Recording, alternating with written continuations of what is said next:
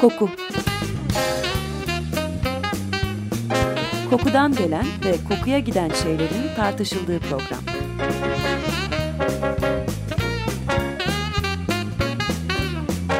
Hazırlayan ve sunan Vedat Ozan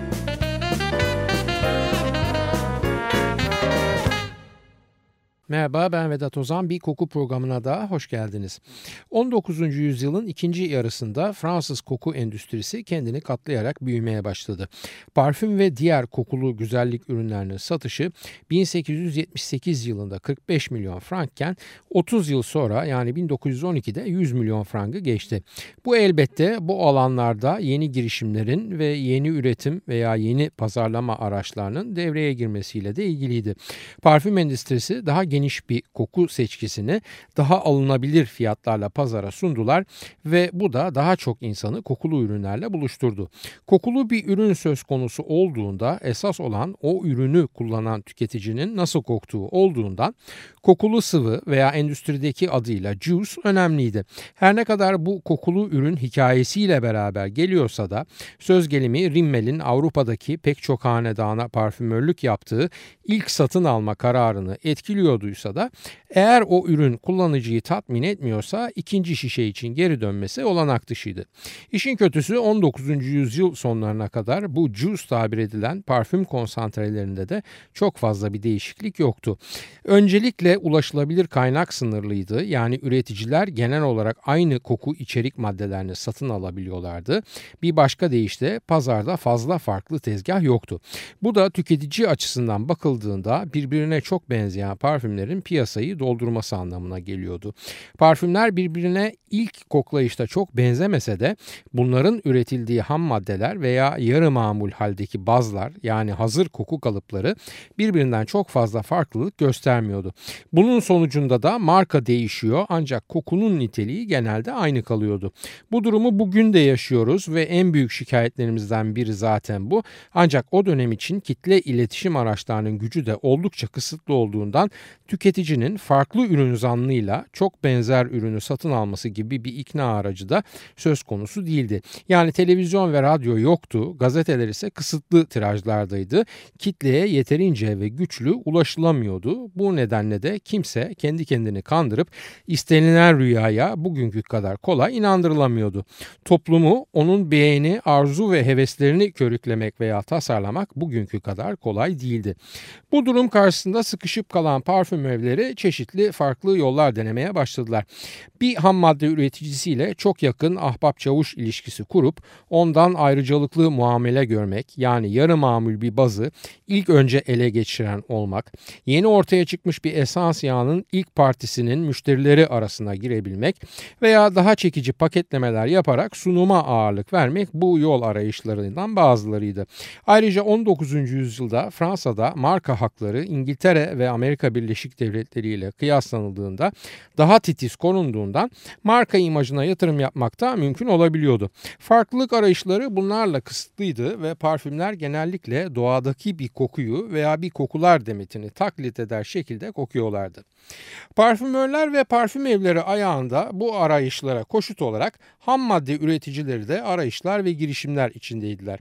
Bu arayışların elbette en temel olanı da parfüm evlerine sunulan esans yağı ham maddesinde daha değişik çeşitlere gidebilmek ve bunların ticaretinde portföylerine katabilmekti. 1850 yılında düzenli sulama sistemlerinin inşa edilmesiyle beraber Güney Fransa'da Nice ve Cannes'ın hemen üzerindeki tepelerde yer alan Grasse kenti büyük veya dev çiçek tarlalarına ve bunların ekonomik olarak işletilmesi şansına kavuştu. Zaten eldiven yapımcılığı gibi önemli bir konuda başı çeken bu küçük ama önemli kasaba çiçek tarlalarının yaygınlaşmasına ilave olarak bir de kenti Paris'e bağlayan demir yolunun da devreye girmesiyle beraber koku ham maddesi alanında devleşerek büyümeye başladı.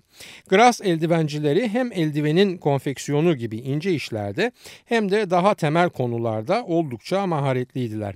Cenova ve İspanya'dan gelen maddeleri kullanarak işledikleri derileri Marsilya'ya sevk eden eldivenciler gelen derileri önce yaban mersini ve antep fıstığı tozu içinde aylarca dinlendiriyor. Böylece de ellerine suya dayanıklı ve asla kolay yıpranmaz, kendine öz yeşilimsi bir rengi sahip olan derileri geçiriyorlardı. Daha önce bahsetmiştim tabaklanan derilerin istenmeyen kokusundan kurtulmak için eldiven parfümlemeyle başlayan koku macerası Gras kentini ilerleyen zamanla birlikte eldiveni bir yana bırakarak parfüm alanında bir başkent haline getirdi. Sulama sistemleriyle çiçekler verimli bir şekilde üretilebiliyor. Bunlardan elde edilen esans yağları da yeni açılan tren yoluyla beraber hızlı bir şekilde Paris'teki parfüm evlerine ulaştırılabiliyordu. Kapitalist sistemin olmazsa olmaz iki unsurundan yani mal ve para hareketlerinin engelsiz ve hızlı bir şekilde dolaşımından nasiplenen kent bu avantajları doğru kullanarak kendi bünyesinde yan sanayilerin de gelişmesini sağladı. Yani Gras kentinden sadece koku ham maddesi değil, koku endüstrisinin ihtiyacı olan matbaa işleri ve cam ürünleri de başta Paris olmak üzere diğer Fransız şehirlerine ulaşabiliyordu. 1830'larda geliştirilen yeni çiçek yağı elde etme yöntemleri yani mesela solvent ekstrasyonu sayesinde de daha önce buhar damıtması ile kokulu yağ elde edilmesi çok zor olan bazı çiçek yağları da nispeten daha kolay üretilmeye başladılar. Gras'taki firmalar çiçek yağı çıkarmak için gerekli çiçek miktarını düşürerek verim ve karlılığı arttıran yeni teknolojiler de buldular veya zaten var olanları güne uygulayıp hayata geçirdiler. Bu firmalardan daha sonra Givaudan ismini alan Roux Bertrand Fils firması bu teknolojik gelişmelerin merkezi oldu. 1870'lerde geliştirdikleri bir teknikle konkre esans ekstrasyonu denen yöntemi hayata geçirerek parfüm fabrikalarına alkolün içinde kolayca çözülebilen yoğun kokulu maddeleri satmaya başladılar. O dönemde artık lavanta, akasya, sümbülteber yani tübroz, e, yasemin veya mayıs gülü dendiğinde ilk akla gelen Gras kentinin ismi oluyordu. Sadece Rur Bertrand Fils değil Antoine Chiris firması da kentin en önemli işletmelerinden biriydi. 1768 yılında mesleği Paris'te öğrenen Antoine Chiris tarafından kurulan bu firma klasik bir hanedan görüntüsü çiziyordu. Firmanın sahibi olan ailenin bireyleri bütün ana kararları veriyor. Çocukları da bu karar verme işine daha sonra yardımcı olmak üzere firma bünyesinde çalışarak çıraklıktan ustalığa giden bir yolda eğitiliyorlardı. Antoine Chiris aslında İtalyan asıllıydı ve varlıklı bir ailenin çocuğuydu. Tarla satın alarak girdiği koku işinde erken dönem patent altına aldığı verimli distilasyon yani damıtma teknikleri sayesinde ayrıca zeka ve fırsatçılığının da katkısıyla yaklaşık bir 150 yıl ailesinin parfüm dünyasının tam merkezinde yer almasına sebep oldu. Soydurmadı ve devam etti. Antoine Chiris'in oğlu Anselm firmayı Gras dışına çıkarıp Avusturya ve Almanya'da tesisler kurarken onun oğlu Leopold da işin hacmini Rusya'yı da içine alacak şekilde genişletti. Leopold döneminde Fransa'dan ihraç edilen ot, çiçek, bitki ve ağaçlar Rusya'da kurulan tesislerde işlenerek esans yağı haline getirilmeye başlandılar. Bu Rusya toprakları için bir ilkti ve ülkedeki dev sabun sanayi içinde bu yağlar oldukça önemli ham maddelerdi. 1850 yılına gelindiğinde Şiris firması 500'ün üzerinde çalışanı ve yarım milyon frangın üzerinde cirosuyla koku dünyasının en büyük devleri arasına girmişti bile. Şiris'in kendi sahip olduğu Rale veya diğerleri yani Coty, Caron ve Chanel gibi ikonik e, moda ve parfüm evlerinin koku dünyasında kalıcı izler bırakabilmelerinin sebebi Şiris'in doğal esans yağlarıdır desek çok da yanlış bir şey söylememiş oluruz. Bu Şiris ismi o döneme damgasını o kadar kuvvetli vurdu ki biz yıllar sonra bile popüler kültür ürünlerinde bu damgayı gördük. Patrick Süskind'in Koku isimli kitabındaki son kızıl saçlı bakire kurban yani güzeller güzeli Lauren babası Anton Riches ismini taşıyordu ve kentin en önde gelen esans yağ tüccarıydı. Anton Riches aslında Antoine Chiris'i temsil eden bir karakterdi ve diğer konularda olduğu gibi Süskind bu konuda da dersini iyi çalışmış bir harf oynaması yaparak o dönem koku dünyası içinde ismi atlanamayacak kadar önemli bir tarihi şahsiyeti romanının castingi içine alıvermişti. Bu kadar popüler olmasa da konuyla yakından ilgili olanların bilebileceği bir başka şiris daha var günümüzde. O da büyük torun Yves de Şiris. Aile geleneğini devam ettirerek kokunun içinden çıkmayan Yves, Thierry Mugler'in ünlü Angel isimli parfümünün de Olivier Cresp ile beraber iki yaratıcısından biri. Yves de Şiris aynı zamanda tek bağımsız parfüm okulu olan İSİPKA kadında eğitmen kadrosunda yer alıp pek çok genç ve ünlü parfümöre el vermiş bir isim. Şirisleri bu kadar kalıcı ve önemli bir isim yapan bir diğer gerçekte onların sulama ve ulaşım nedeniyle bitki çeşidi zenginleşmiş Gras kentiyle kısıtlı kalmamaları Avrupa'nın dışında Fransız elinin ulaşabildiği diğer coğrafyalarda da egzotik ham madde kaynakları aramalarıydı. Şunu lütfen unutmayalım kokulu şeylerin tarihi aslında bize son 100 yıl öncesi sömürgeciliğin tarihinde net olarak çizer. Daha önceki yayınlarda Britanya Doğu Hindistan şirketi vasıtasıyla İngilizlerin, papazlar ve kaşifler vasıtasıyla da İspanyolların bu sömürgeci arayışlarının ne menem şeyler olduklarına kısaca bakmıştık. Elbette o dönem için birbiriyle kıyasıya rekabet içinde olan krallık ve imparatorluklardan hiçbiri bu sömürgeleştirme yarışında geri kalmadılar ki Fransa neden geri kalsın. Ancak diğer emperyallerin sömürgeleştirme politikalarına baktığımızda Fransızların bu konuda çok da fazla başarılı olamadıklarını görüyoruz. Evet geniş toprakların sahibi oluyorlardı ancak bu topraklar genelde verimsiz ve sorunlu topraklardı. Gene de küçümsemeyelim en parlak döneminde Fransız İmparatorluğu'nun 10 milyon kilometre kare toprağa hükmettiği de bir gerçek. Verimli veya verimsiz demeden her yere saldırmalarının da bir iki sebebi vardı tabii ki. Bunlardan ilki elbette Prusya'ya olan borçlarını ödeyebilmek için yeni ve ülke dışı kaynaklara gereksinim duymalarıydı. Bunun yanı sıra ezeli düşmanları İngilizlerin genişlemelerinin önünü kesmekte önemli bir motivasyondu bu sömürgecilik macerasında. Tabii bir de işin idealist yanı vardı ki bunu dediğimizde de e, aydınlanma çağının evrensel doğrularını yayacak bir büyük Fransız imparatorluğunu kurmak ve bu sayede de muzaffer ve muhteşem Fransız kültürünü egemen kılmayı amaçlamayı kastediyorum. Bir kısa kahve molası verelim devam edeceğiz. Julien Clerc'den dinliyoruz Ma Préférence.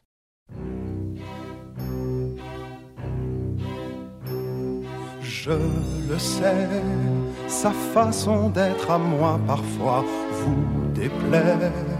Autour d'elle et moi le silence se fait, mais elle est ma préférence à moi. Oui, je sais, cette air d'indifférence qui est sa défense vous fait souvent offense, mais quand elle est parmi mes amis de faïence, de faïence, je sais sa défaillance,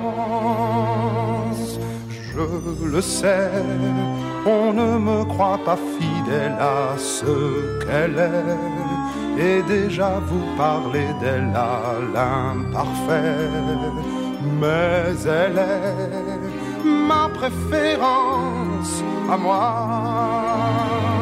Il faut le croire, moi seul je sais quand elle a froid, ses regards ne regardent que moi. Par hasard, elle aime mon incertitude, par hasard, j'aime sa solitude.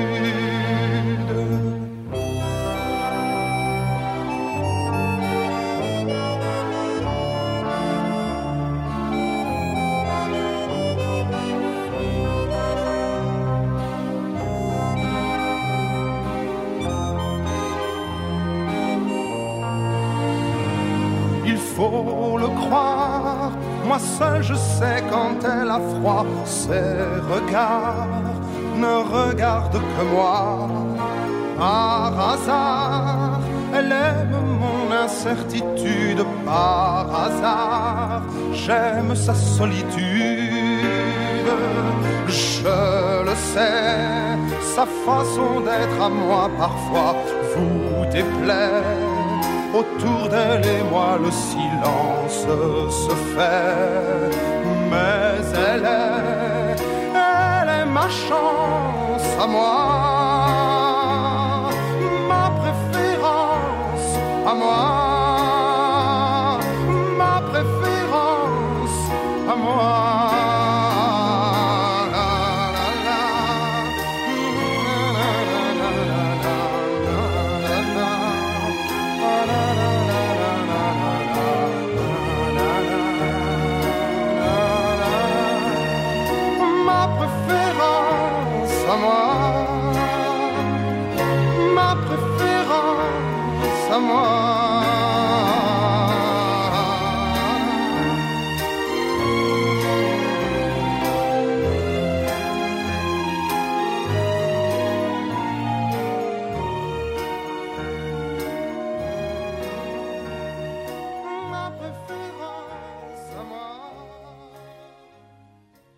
Açık Radyo 94.9 Koku programındayız. Julian Clark'tan dinledik Ma Preferans. 1834'te Fransızların Cezayir'i ele geçirmesinden 2 yıl sonra yani daha henüz dökülen kanlar kurumadan 1836 yılında Şiris firması Cezayir'de arazi satın almaya başlamıştı bile. Bundan kısa bir süre sonra da satın aldıkları arazilerde yetiştirdiklerini işleyecek dev bir fabrika kurdular ve ıtır, akasya, portakal ve okaliptüsün yağını çıkararak dünya pazarlarına sunmaya koyuldular. Madem parfüm evleri kokusal farklılaşma istiyordu o zaman Şiris firması da emperyal orduların hemen peşi sıra sömürgelere çıkartma yaparak bu farklılaşma için yeni ve egzotik ham maddeleri hiçbir fedakarlıktan kaçınmayarak elde eder ve pazara sunardı. Bu Cezayir meselesi de aslında ilginçtir ve Osmanlı'dan geçmiştir Fransızlara biliyorsunuz. Kısaca hikaye edeyim aman eksiğimiz kalmasın. Efendim bu el değiştirme olayı aslında meşhur yelpaze tokadı hadisesine bağlanıyor. Nedir bu yelpaze tokadı? Osmanlı'nın Cezayir'de hükümranlığını temsil eden yöneticilere dayı deniyor. Dayılık bir anlamda bölge valiliği veya gauleiterlik falan gibi bir konumu tarif ediyor. Yani merkezi otoritenin ki bu örnekte Osmanlı İmparatorluğu oluyor bu merkezi otorite o bölgedeki mutlak ve güçlü temsilcisi. Hani bugün argoda dayı mısın falan diye diklenilir ya o dayılık bu dayılıktan geliyor. 1790 yıllarında Fransa iki tüccar vasıtasıyla Cezayirlilerden yüklü miktarda bu buğday satın alıyor. Ancak bu öyle bir satın alma ki Fransa kralının daha satın almayı yaparken bile buğdayın bedelini ödemeye niyeti yok. Alenen gücüne güvenerek üstüne yatmayı düşünüyor yani. Buğdayı sevk eden Cezayirli tüccarlar da sıra kendilerinin ülke yöneticisi olan Hüseyin dayıya olan borçlarını ödemeye geldiğinde diyorlar ki dayı bey Fransa kralına mal verdik paramızı alamadık. O parayı alalım ki sana borcumuzu ödeyebilelim. Hüseyin dayı bunun üzerine Fransız elçisini çağırıyor ve ne iştir bu Monsieur diye soruyor kendisine. Elçi kemküm ediyor ve Hüseyin dayıyı kızdırarak çekiliyor huzurdan. Ardından elçinin yeğeni Cezayir sınırlarındaki Fransız birliklerinin sayısını arttırarak ortalığı biraz daha geriyor. Bunun üzerine 29 Nisan 1827'de Hüseyin dayı elçiyi bir kez daha huzuruna çağırıyor ve bütün bu olanların mantıklı bir açıklamasını yapmasını istiyor. Elçi gene kemküm edince dayı dayılığını yapıyor ve o an serinlemek için kullandığı yelpazeyi kaldırıp elçinin suratına geçiriyor. Bu altın tepsi içinde sunulan bahaneden sonra elbette önce 3-4 yıl süren bir Fransız deniz ablukası geliyor. Daha sonra da 1808 yılında Napolyon döneminden beri hazırda bekleyen çıkartma planları devreye sokularak Fransız donanması ve ordusu Cezayir'e çok sonraları çıkışı çok da kanlı olmak üzere giriyorlar. Bütün bu olayların elbette pek çok sosyoekonomik sebebi var. Ancak bu enteresan yelpaze olayı da tarihte oldukça ünlü bir popüler efsane olarak yer buluyor kendisine. Neyse bu lüzumsuz bilgi parantezinden sonra biz tekrar dönelim Şirislere. Şirisler sömürgede fabrika kurmanın tadını bir alıyorlar, pir alıyorlar. Sadece Cezayir'le sınırlı kalmayıp takılıyorlar ordunun peşine ve Fransız bayrağı dalgalanan Avrupa'dan uzak ve bilinmedik topraklarda plantasyonlar, fabrikalar, depolama tesisleri ve lojistik ağlar kurarak başlıyorlar paraları cebe indirmeye. Madagaskar, Komor Adaları, Çin, Vietnam, Filipinler gibi ülkeler hep o dönem için Şiris firmasının ticari ve endüstriyel girişimciliklerinden nasipleniyorlar. Elbette sadece doğal ve değişik kaynaklar değil, firma büyüyüp olaylara biraz daha yukarıdan bakmaya başlayınca yeni ve tahsilli genç aile üyeleri de farklı bakış açılarıyla firmanın kaderinde belirleyici olmaya başlıyorlar. 1862'de abi Edmond'la beraber yönetimi devralan Antoine Chiris'in büyük torunu Leon ağırlıkla doğal bir miktarda sentetik esansların yaratılması veya ekstrasyonunda devrim sayılabilecek metodlar geliştiriyor. Bununla da kalmayıp bir de parfüm okulu kuruyor ki bu okulda yeni nesil parfümcülerin yetiştiği en önemli ocaklardan biri oluyor. Bu okulda yetişen önemli isimlerden biri daha sonra kendi dev koku imparatorluğunu kuracak olan ve bizim geçmişteki bir yayınımıza da konu olmuş olan François Coty. Ayrıca daha sonra Gabriel Chanel ile tanışıp efsanevi Chanel 5'in altına imza imzasını atan Ernst Boda gene Şiris firmasının bünyesinden çıkmış bir isim. Keza günümüzün en tanınmış parfümörlerinden biri olan Hermes'in baş parfümörü Jean-Claude Elena 1964 yılında bu firmanın okuluna 16 yaşında çırak olarak giren isimlerden bir başkası. Evet görebileceğiniz gibi Şiris ailesi son derece pratik çözümlerle çıkıyor parfüm evlerinin e, programın başında bahsettiğim sorunlarının karşısına. Yani koku ham maddelerinin kısıtlı olması sorununa. Hem kurdukları lojistik ağ hem de bu lojistik ağından faydalanarak o güne dek bilinmeyen koku profillerinin sahibi olan esans yağları ve moleküller dünyanın dört bir yanından Paris'teki parfüm ve güzellik ürünü üreticilerinin depolarına akmaya başlıyor. Bu akış sırasında hem parfüm evleri farklı ürünler çıkararak pazarlarda genişleme yaratıyorlar hem de Şiris firması bal tutan parmağını yalar değişine uygun olarak sadece parmağını değil elini kolunu falan yalamaya başlıyor. Burada ironik olan bir şey var ve sanırım sizler de bunu fark etmişsinizdir. Batıdaki bütün koku veya güzellik ürünleri piyasası sömürgeciliğin yeni koku kaynakları bulmaktaki rolüne yaslanmış durumda. Buna şöyle de diyebiliriz. Afrika ve Asyalı garibanların doğal kaynak ve iş güçleri batılı beyazların varsayılan üstün güzellik anlayışını ticari boyutta değerlendiren endüstrilerin hizmetinde. Ancak sadece koloniler ve sömürgeler onların kaynak ve emekleri değil bu güzellik sektörünün hizmetinde olan 19. yüzyılın organik kimyacıları da doğal yağların kimyasal gizemler problemlerini çözüp onları tanımlamaya başladıkça bu konuda eskisinden daha derin bir bilgiye ulaşıyorlar. Bunun neticesinde de doğal olarak elde edilemeyen pek çok koku molekülü veya bileşimi laboratuvar ortamında üretilebilmeye başlıyor. Önce vanilya ve gül üretiliyor sentetik olarak ardından diğerleri geliyor ve birkaç on yıl içinde elimizde yeterince malzeme çeşidi yok diye sızlanan parfümörler birden bir çeşit bolluğuna boğuluyorlar. Sadece doğaya referanslı değil organik kimyanın koku endüstrisi hizmetine sunduğu bu moleküller yavaş yavaş doğada benzeri olmayan ancak hoş kokulu diye tanımlanabilecek molekülleri de sentezlemeye başlıyorlar. Bir anlamda daha önce olmayan kokuları var ederek parfüm fabrikalarının hizmetine sunuyorlar ki bu da çiçek kokularından ayrı bugünkü anlamda soyut parfümlerin üretilmesinin de başlangıç ateşini yakıyor.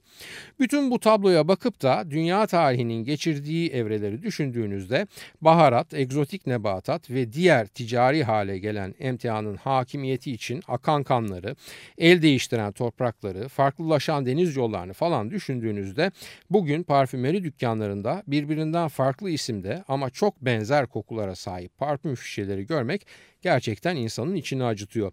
Un da var, helva da ancak bu bizim için yeterince karlı olmaz veya garantili satışı yok, tüketici panelinde beğenilmedi diye düşünüldüğünden olsa gerek hep aynı meyve salataları önümüze utanmadan parfüm adıyla çıkarılıp duruyor. Neyse gene sızlanmaya başlamayalım ve şirislere geri dönelim. Demiştim şirisler bir aile şirketi ve yönetim hep aile içinde kalıyor. Sadece yönetim değil hisseler de aile içinde kalıyor çok uzun süre. Bu aslında ilginç zira bugün hayal etmesi bile zor boyutlara ulaşmış pek çok koku devi aslında halka açılarak ve sermaye yapılarını bu yolla güçlendirerek bugünkü konumlarına gelmiş şirketler. Bunun bir istisnası var o da hala bir aile şirketi olmaya devam eden e, aroma kimyasalı devi Firmenich firması.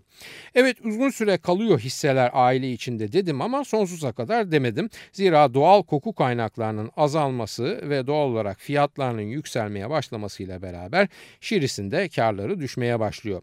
Rakibi Ruhr Bertrand Fis firması gibi yoğun olarak sentetik malzemeye de yatırım yapmadıkları için gittikçe güç kaybediyorlar. Buna bir de 2. Dünya Savaşı yılları ekleniyor. Yani Grass'ın savaş süresince dünyanın geri kalan kısmıyla irtibatı kesiliyor ve meydan özellikle ucuz sentetikleri üreterek yükselmeye başlayan Amerikan koku endüstrisine kalıyor. Sentetiklerin giderek parfümör paletleri içinde daha geniş yer almasıyla beraber maliyetler düşüyor ve daha önceki programlarda bahsetmiş olduğum farklı hedef pazarlar yani daha düşük gelir grupları da kokulu ürünlerin müşterisi oluveriyorlar. Bütün bunlar doğal kaynaklara fazlaca bağlı olan ve esas ününü parfümünü şimdi artık olmayan sömürgelerden getirdiği egzotik ham maddelerle yapan Shiris firmasının sonunu hazırlıyor. 1967 yılında firma Universal Oil Products'a satılıyor. 10 yıl sonra Universal Oil Products yani UOP bu kez bir Hollandalı parfüm evi olan ve daha sonraları Quest olarak ünlenecek olan Naarden'e devrediyor Shiris firmasını. 1980'de ise son satış gerçekleşiyor ve farmasötik devi Sanofi'ye bağlı Clemmidi Aromatik şirketinin bünyesinin içinde eriyip kayboluyor asırlık şiris firması. Son sahibi Sanofi ise Avantis ile birleşip Sanofi Avantis ismiyle bir başka dev oluşturdu daha sonraları bildiğiniz gibi. Sadece koku ham maddesi değil aynı zamanda seyrek olarak da olsa bitmiş halde parfüm de üreten asırlık şiris firmasının geçmiş zamanlardan akıllarda kalan e, önemli parfümlerinden biri Majesteleri Kraliçe 2. Elizabeth'in özel terzisi olan Norman Hartwell'in kendi markası altında satılmak üzere hazırlanan In Love isimli parfüm. Bugün ne yazık ki bu parfümün kendisi artık ortada olmadığı gibi nasıl bir koku profili olduğuna dair bir bilgi bile yok elimizde. Sadece bu parfüm değil, Shiris'in o çok ünlü yarı mamul parfüm kalıpları mesela fleur de taba yani tütün çiçeği bazı ile ilgili de bir bilgi yok elimizde. 150 senelik tarihi bir el değiştirmeyle silinen Şeris firması koku dünyasının eskilerinin ismini bildiği Coty, Caron, Raleigh gibi dönemin ünlü firmalarına ham madde sağlayan, bir anlamda onların parfümlerinin güzelliğiyle sivrilmelerine sebep olan ama yeni gelenler için kayıp Atlantis kıtasından farksız bir isim bugün. Haftaya bir başka kokuda buluşmak üzere, hoşçakalın diyorum efendim. Soru, öneri ve eleştirileriniz için e-posta adresimiz kokuprogrami.yahoo.com. Bu programımızda adı geçen konulara ilişkin görselleri bu yayından hemen sonra her zaman olduğu gibi facebook.com Taksim Vedat Ozan Koku adresinde de görebilir. Yorum ve sorularınızı oraya da yazabilirsiniz. Ben Vedat Ozan, radyonuz kokusuz kalmasın sevgilerimle.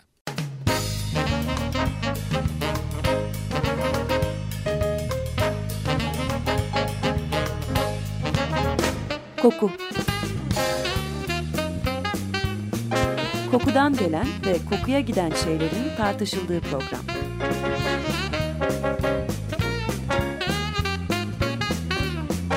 Hazırlayan ve sunan Vedat Ozan